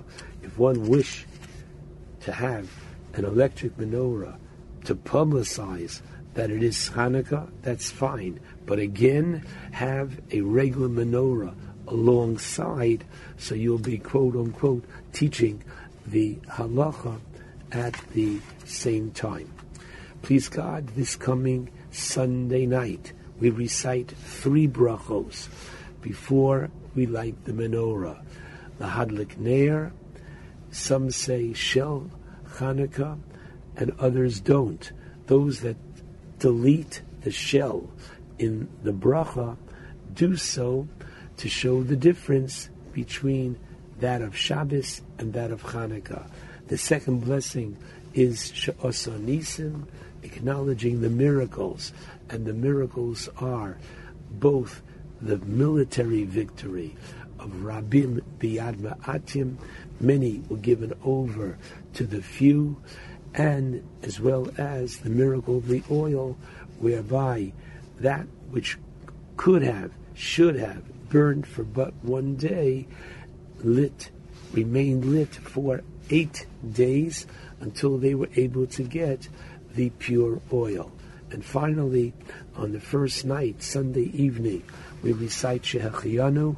If whatever the reason one did not recite Shehechianu on the first night of Hanukkah, they can recite that bracha any night uh, at the time of lighting.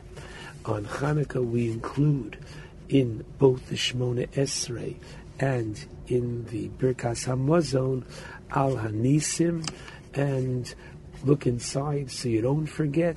If you forgot, you don't repeat neither nor the Shemona Esrei or the Birkas Hamazon, except for, please God, once again next Friday night when there was an obligation to wash. We'll talk about that at that time.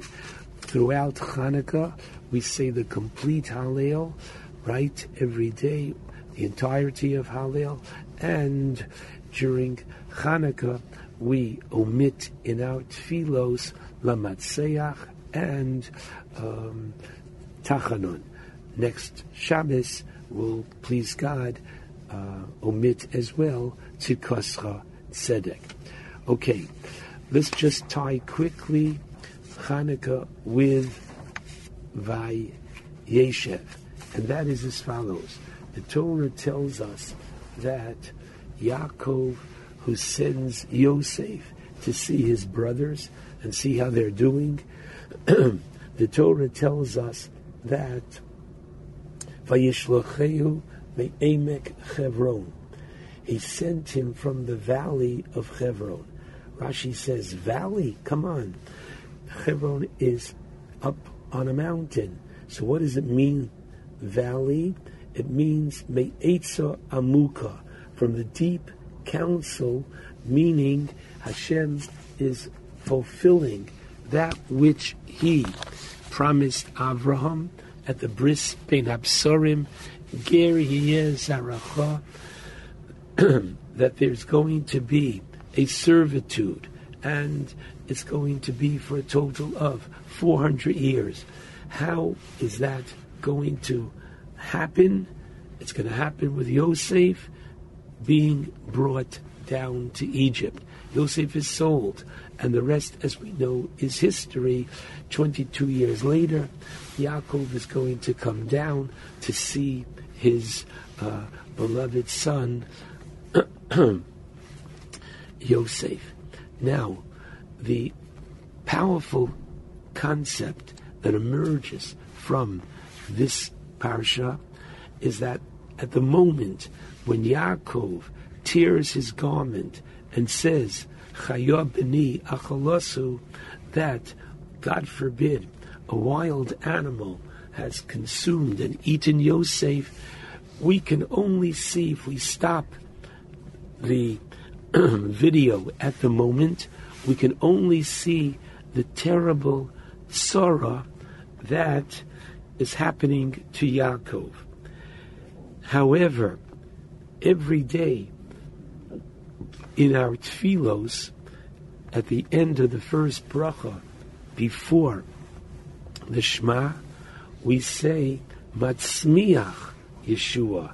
Hashem is the one who literally causes salvation to sprout. This is all a process. And so too, the tzara that affected the Jewish people at the time of the Greeks. The Rambam writes that for 52 years, the Greeks gave us challenges and trouble in terms of observing our religion. So be aware that it was through this tzara that this brought about the nace of Hanukkah. And the whole exile that we are still in all this is a matzmiach Yeshua. All this is preparing for the ultimate geula, which, please God, will be coming. So the idea of Hanukkah is a reminder to us that even though things are very dark outside and we might look about and say, oy, oy, oy, what's going to be? Hanukkah tells us that all of its sorrows are a preparation for, please God, the Geula. It, Parshas Vayeshev, therefore, with a proper perspective, puts us in a most happy frame of mind. Shabbat Shalom and a meaningful, happy celebration of Hanukkah to all.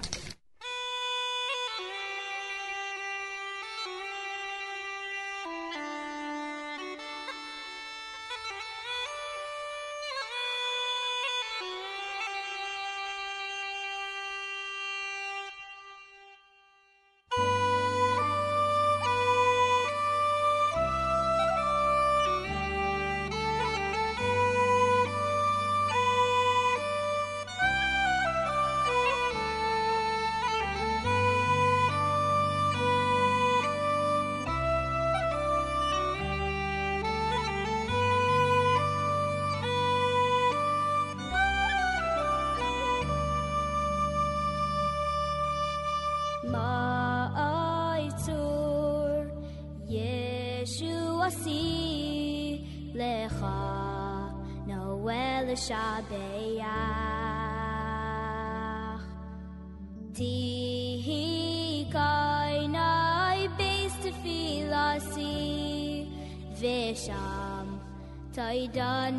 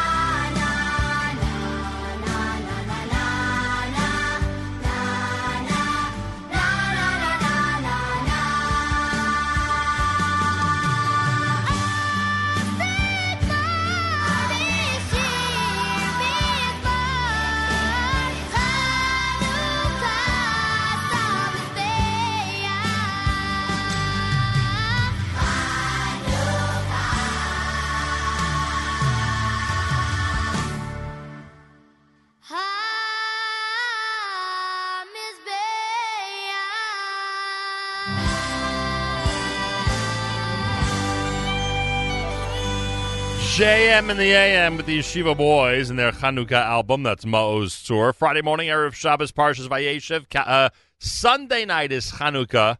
Don't forget, we bench Rosh Chodesh tomorrow. Rosh Chodesh Teves will be Shabbos and Sunday. Go to the community calendar section of NachumSegal.com. The Bris Avram Chanukah Blast is up there for Sunday, 11 a.m. Uh, Congregation uh, Har Halavanon in Brooklyn has Chanukah Entertainment. That's up there if you go to the to the community calendar section of NachumSegal.com. Friendship Circle event with Benny Friedman is up there. Rami Kleinstein, you know, Sunday night he's playing for the Kushner Atid Society. Uh, Batsheva and Murray Halpern invite everybody to come on out on Sunday night, 7.30 p.m. to the Kushner Schools and enjoy the Atid Society presentation of Rami Kleinstein from Israel. Should be amazing. Lido Beach Synagogue has our Mordechai Becher this coming Sunday. All of this is on the community calendar section of NachumSegal.com. Time to say good Shabbos with Journeys at JM in the AM.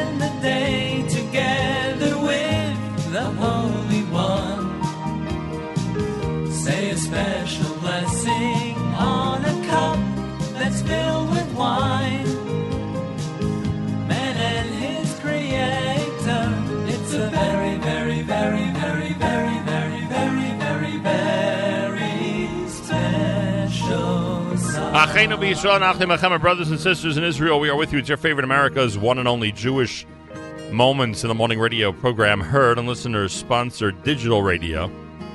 Around the world the web at NachumSegal.com on the Nachum Segal Network.